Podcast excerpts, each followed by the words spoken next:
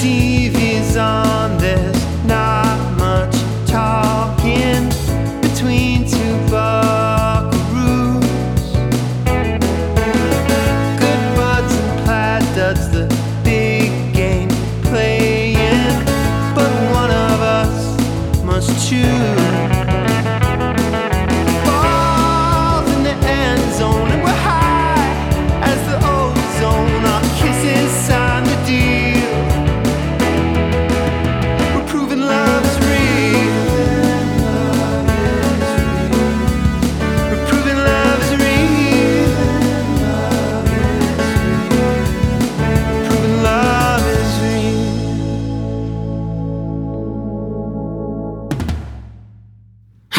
is Dr. Chuck Tingle, and welcome to my big time show. This is a podcast show, and that, that means we prove love is real through our listening ears. What, what a dang good way! So, this is my show. For, first things first, gotta tell you about the question of who the heck is Chuck? Well, I'm top dog in the writing world and the world's greatest author. Next question. Uh, ju- just kidding, I could tell you more. Uh, top author Chuck Tingle, uh, this is me, uh, li- li- lives in Billings, Montana, with my son John. He is the talk of the dang town. He is so kind and handsome. And I wish he, could hang the heck out all day, but he has to go dang work. So that is when I am home alone, like hit movie name of What the Heck There's Bandits in My House, Better Hit Them with a Can, starring Collie Kraken. Also, there is Chloe. Uh, she is married to son John, and she has a nice way. And there are also the neighborhood birds. They tell stories from the dang wire about what the heck is going on down the down the street. This is important because there's also Devil Man next door. His name is Ted Cobbler. And he thinks he is the best, but he is the dang worst. Wish Ted would fall in that snake pit. But that's a story for another day. Don't want to waste time talking on scoundrels when it's time to introduce my big time show. Th- th- this is first story of new series, a name of Pounded in the Butt by my own butt. It is an important tale of love between man and butt. So the story asks question, what the heck would happen if you clone your butt and it was handsome? Would you want to take it to dinner and then show it a good time? Would you trot together playfully? Or would you feel the cosmic horror of big time question? Which of our butts is the real butt? Listen now as true buckaroo name of Cecil Baldwin reads this important tale. All right, so this is Pounded in the Butt by My Own Butt by Chuck Tingle. Where does the miracle of science end and magic begin? Some people would say never, that magic is nothing more than something we can't quite understand yet, but eventually will. Just because a force seems mysterious and exotic doesn't mean that it can't be quantified later on. As a young researcher, I hadn't been around in my field long enough to see any of these enormous changes take place, but I like to remind myself about things in the present that must have seemed like magic to those in the past. Electricity alone could have been framed in another way decades ago, considered the result of hours upon hours of careful black magic. Of course, I know better. Magic isn't real, nor the various mystical trappings that come along with it, love at first sight or luck, just to name a few. I'm a staunch skeptic, as anyone else with my job, a research assistant at Rubble Biological Labs, should be. But even a hardline skeptic like me can't help but feel a little twinge of magic in the air when they first hear the news about Hunter Tuck Island. The now private island was recently purchased by a rather eccentric billionaire who immediately went to work doing clone research and creating several living copies of himself. At first, the news of the small island colony was met by various scoffs of doubt, but as time went on and evidence was presented, the findings were quickly regarded as scientific truth. Of course, there are a whole slew of ethical arguments to be addressed here, especially because the clones were not exact replicas, but rather mutants of the original sample, biologically programmed to be less intelligent drone workers. These drones were then used to build an entirely new infrastructure on the island. And I was ecstatic. I mean, finally, the first massive shift in biology, and I am poised on the front lines of progress. But once the breakthroughs on Hunter Tuck Island became regarded as scientific fact, the ability to recreate such incredible results was quickly locked up tight. And I can't blame them. After all, once we have the ability to create these worker drone clones, the business potential is almost unlimited. The entire industry would be a goldmine, redefining the entire world's economy. Of course, the government was quick to step in and put a stop to all of this. Regardless of what a League of Worker drone clones could do for progress, there were just too many people getting worked up about the human rights of such mindless creatures. Now, maybe they had a point, maybe not. But it was an absolutely fascinating new discovery nonetheless. Here at Rubble Biological Labs, we've taken a balanced approach to moving forward. We've used the early results from Hunter Tuck Island to create the basis of our experiments, but started over completely with the rest of the research. To describe it another way, we've taken a photo of their finished puzzle, and now we are working hard to put all the pieces back into the right place. Thanks to a massive loophole, all of our research is perfectly legal. So long as we don't use any exact copies of the Hunter Tuck method, and as long as we aren't hiring any outside test subjects. The only people that we are allowed to test on are ourselves. As intimidating as it could be to have a potential clone running around out there in the world, it's really not that hard to volunteer for experimentation because to this day, none of the experiments have yielded any living results. That is, until today. I walked into work that morning like I would on any other day, uh, swiping my key card through the laboratory reader and walking past as the automatic door opens with a soft hiss. I say hello to the security guards and continue down a long hallway into the depths of the facility until I reach Lab 243, a highly secretive and high clearance area. I swipe my card again and enter. Kirk! shouts one of my colleagues, Dr. Porter, as he sees me. He opens his arms wide and stands up from his row of computers to greet me with a warm hug. Today is the big day. I know, I'll say with a laugh. I'm up to bat.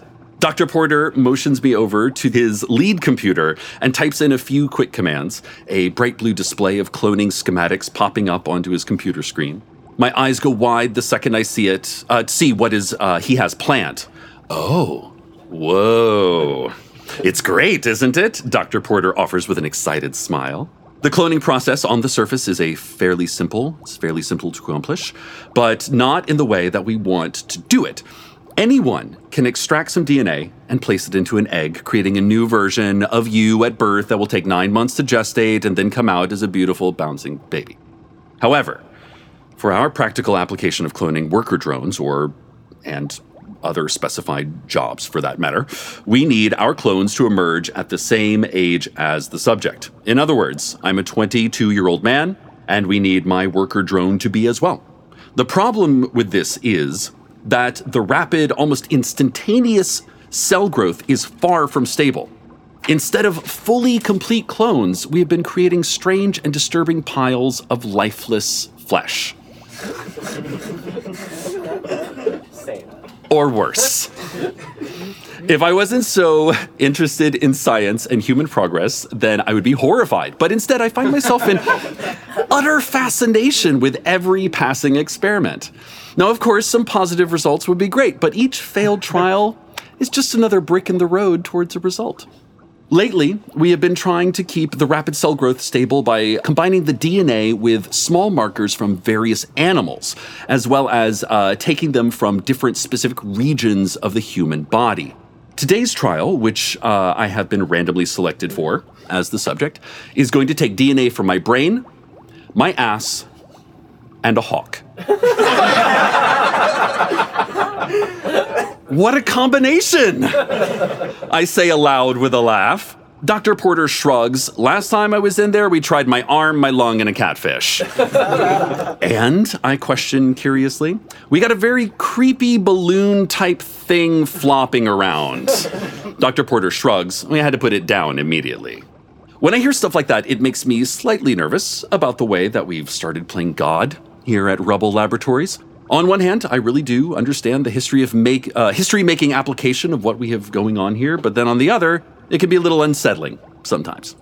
I leave and then I meet with our resident nurses uh, for some time who take all the required samples from my body while Dr. Porter preps the hawk. And six hours later, we meet back at the lab. How's it looking? I asked Dr. Porter. Good, very good. He nods. The DNA has been synthesized, synthesized, that's the word, not synethesized, because that's not a word, and is already inside the egg. I look out through a large glass window before us that stares into a sterilized chamber, completely white and almost entirely empty, other than a table, a large synthetic egg, and some injection equipment. It's already in, I say excitedly. For how long? 10 minutes, Dr. Porter says. Should be ready to come out at any minute now. Now, normally the gestation period takes no longer than 10 minutes. So if we don't see any results soon, our chances of success go down rapidly. I lean forward, peering into the chamber with rapt attention. I'm used to failure by now, but that doesn't mean that moments like this are any less tense. The seconds turn into minutes. And soon Dr. Porter and I are relaxed talking to one another, one another about the next genetic combination that we're going to try. It's over. The fact that there are no results at all was probably because of the brain cells, says Dr. Porter. It's just too delicate of an organ. I mean, we never get what we're looking for when we add that to the cocktail. I know. I start. I think that the brain is our only chance, though. I, uh, we need to look at whatever is happening to the bird DNA. Other birds have had great results, but the hawk is just not happening for some reason. Dr. Porter is about to refute my statement and gets his mouth halfway open before suddenly there was a loud slam against the glass behind us. And Dr. Porter and I jump in surprise, immediately looking to find a rather large, winged butt hovering in the air just inside of the glass. Hey there, says the butt. You think you can let me out of here? I'm freezing my ass off. The rump chuckles to himself. My partner and I exchange glances of excitement. Yeah, of course, Dr. Porter says, running over to the containment chamber and opening it up. Welcome. And the flying butt flaps its way inside and then lands on the desk in front of us. Hello. Congratulations, you're our first sentient creation, Dr. Porter says, extending his hand to the butt, who takes it with his wing and shakes it firmly. Happy to be here, says the ass, but you can call me Kirk's butt. you know that you're my butt, I ask. Of course I do, says my winged ass. I'm made from your brain. I know everything that you know. A slight chill runs down my spine. I hadn't realized that all of my deepest secrets would suddenly be transplanted into this butt. I try my best, but I am still just a flawed man with a penchant for running out on relationships and taking practical jokes too far. Don't worry. I'm not going to spill the beans, my butt says with a wink. I nod. Dr. Porter finds himself glancing back and forth between us, clearly picking up on the vibe that's being established. After many nights out drinking with Dr. Porter, he has proven himself to be a killer wingman. And already he's showing his impeccable support once again. Yeah, it's been a long day, Dr. Porter says, doing his best to fake a yawn. Your butt can't stay here all night. There's no place to sleep. Why don't you take him home? And then we can pick this up tomorrow morning. I give Dr. Porter a knowing look of thanks, and he smiles back in return. That sounds really good to me, my ass says. Yeah, totally. I tell Dr. Porter, then turn to my living butt. Are you hungry? You know, I've never eaten. It sounds amazing, responds my sentient ass. Come on, let's go. The continuing adventures of Kirk. Kirk? Oh, yeah, Kirk and Kirk's butt. Kirk's butt, which I like making one word. Is there a space in it? No, there's not, but I like making it Kirk's butt because I think it sounds like something from Star Trek. Seeing as it is his first meal ever, I decide to splurge a bit on my butt. Come on. Taking him out to a fancy French restaurant in the hip part of town. It would usually be impossible to get a reservation on such a short notice.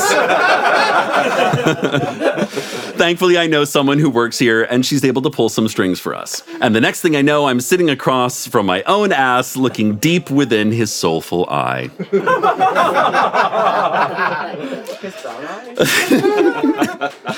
I'm not sure what to ask you, I confess. I mean, you know everything that I know, right? Yeah, pretty much, says the butt, his wings folded neatly behind him. He takes a long sip from his wine glass, savoring every moment before setting it back down on the table. But I've never felt it, that like right here. Felt what? I asked, confused.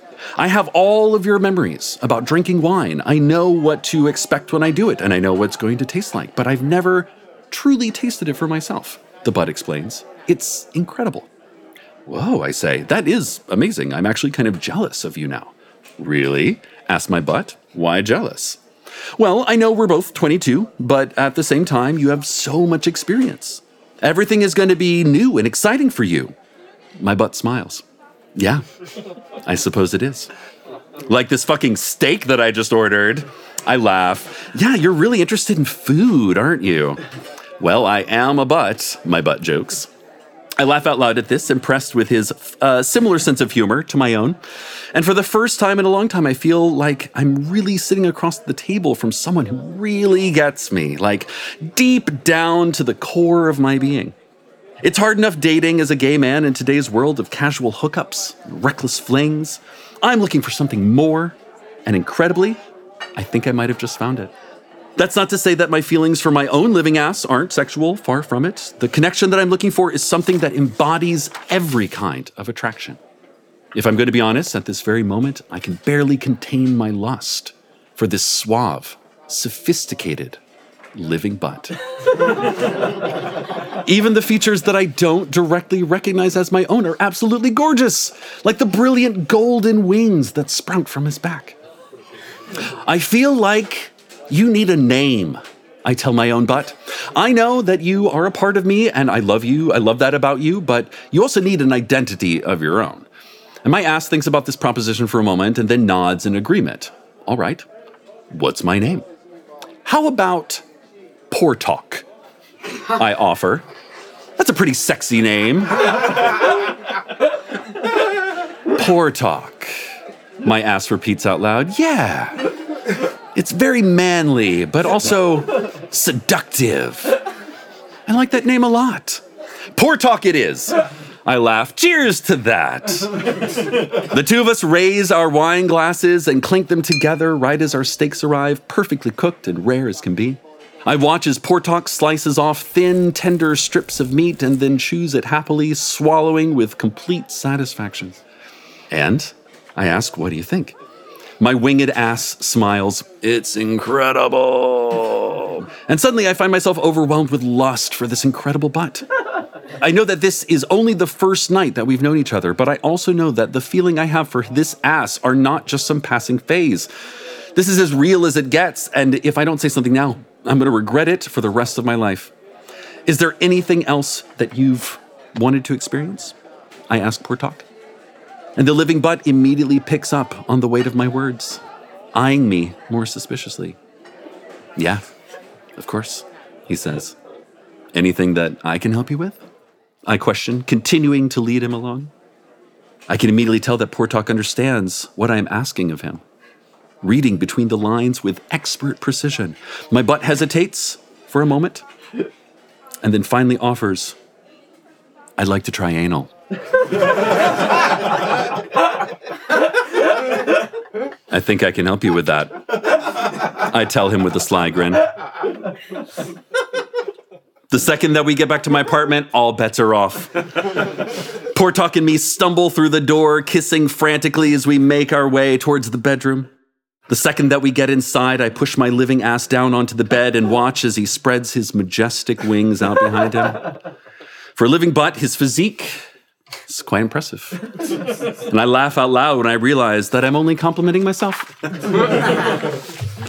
and I lean in towards Portok. I see a massive cock beginning to grow out the front of his body, stretching upward until it becomes a fully engorged shaft.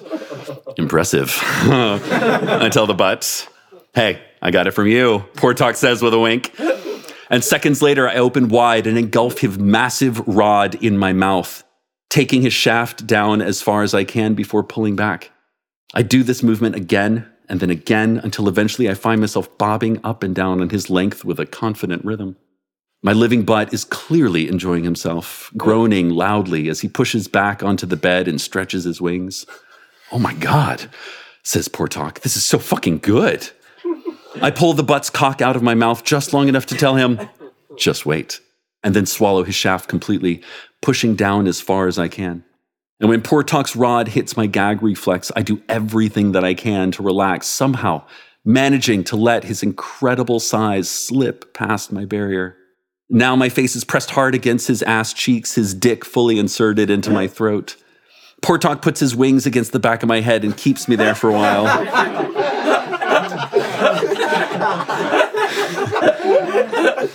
Enjoying the control that he has over me.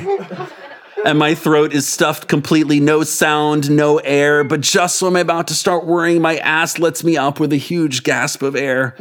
I need you to fuck me. I suddenly admit in a haze of lustful desperation. I need to be pounded up the ass by my own ass.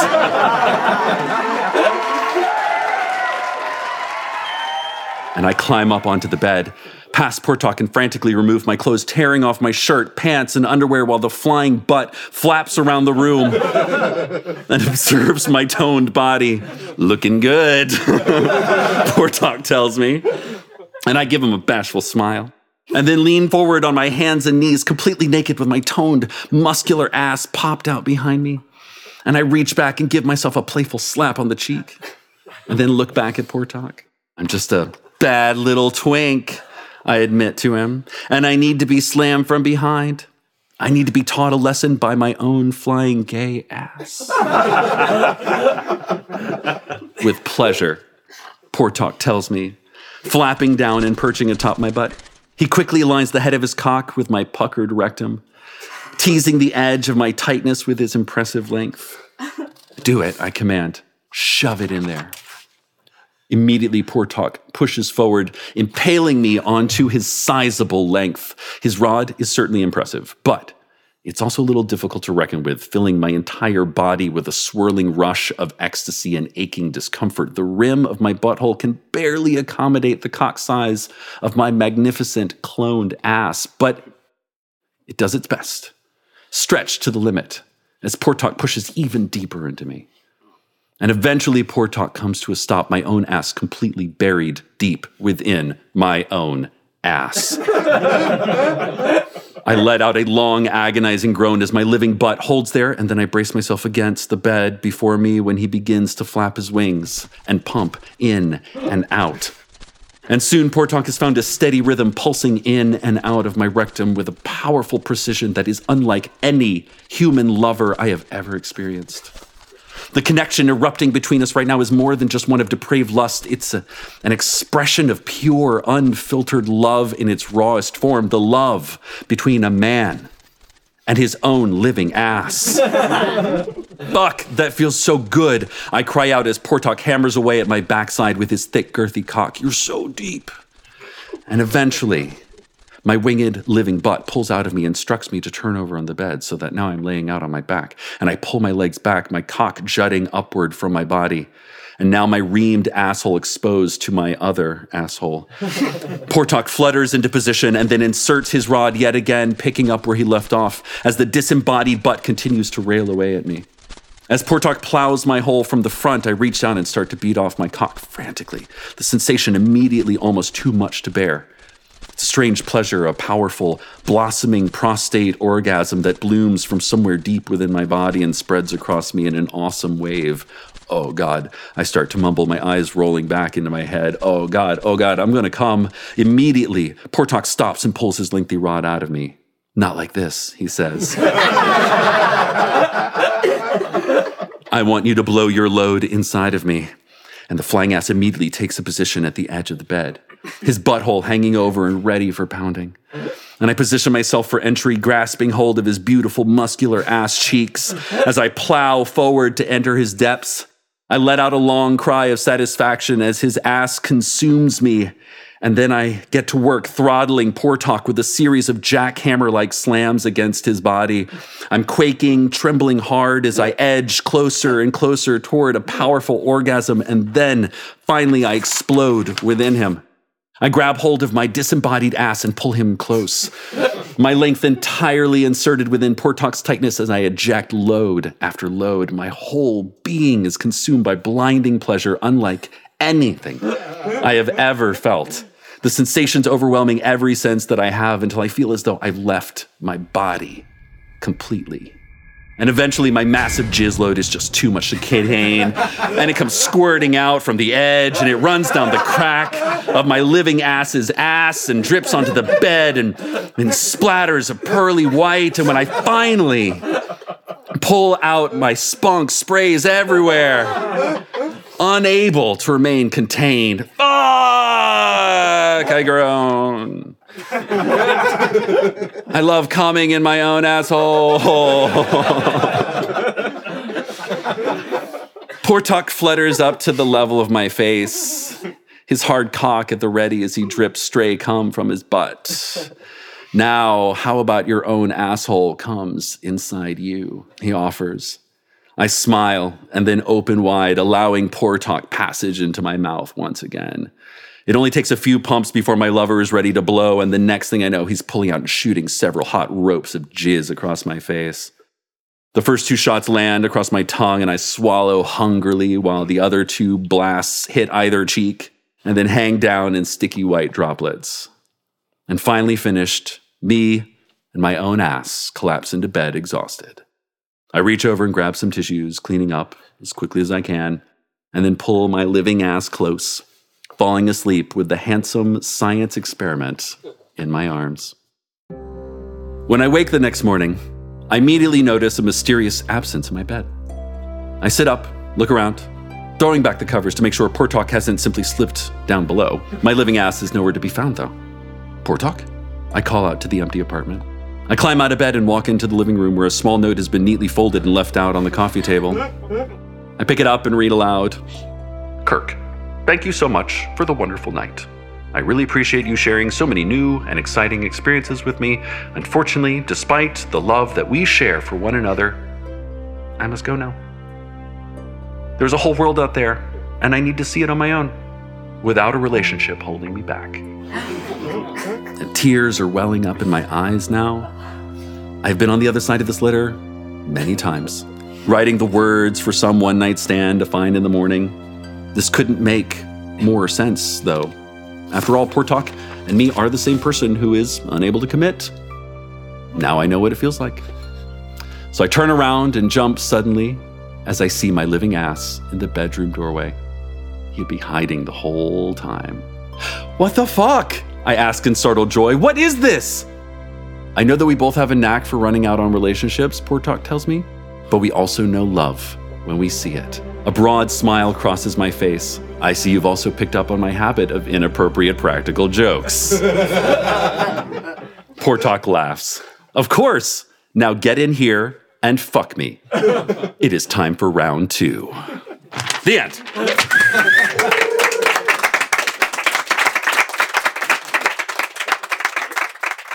Wow, that, that was dang good. Can't believe this important twist ending. Kirk and Portok learn to understand each other's way even more every day. Not, not, not just the, this time, but forever. Uh, the most important lesson of story is that sometimes it's okay to love yourself. You are so amazing and special in your own unique way. Did you know that this entire timeline would be the same without you? This is a true way. So thank you for being here with me on a real journey into our butt's heart. Thank you for listening. Love is real. Pounded in the Butt by My Own Podcast is a Night Vale Presents production in partnership with PRX. Written and hosted by Dr. Chuck Tingle. Our editor is Grant Stewart. Our sound designer and mixer is Vincent Cacchione. Our producer is Christy Gressman. Our assistant producer is Lindsey Kronmiller. The theme song is Proving Love is Real by Caged Animals. This episode was narrated by Cecil Baldwin. The logo was created by Chuck Tingle. Very special thanks to Joseph Fink. You can get the book, Pounded in the Butt by My Own Butt, or any of its many sequels, on Amazon or Audible. For more information, go to poundedinthebutt.myownpodcast.com. Remember to subscribe wherever you like listening to podcasts, and thanks for listening. And then it starts. The thumb, thumb, thumb of blood in my neck, and the physical arrival of a question. I can feel it in my gut. Why did the light go out? Now, there are plenty of perfectly reasonable explanations for why the light went out, but for some reason, my brain is only interested in the terrifying ones, the unreasonable ones. I have to look. Dream Boy, it's one word. It's a new musical fiction podcast. Look for it.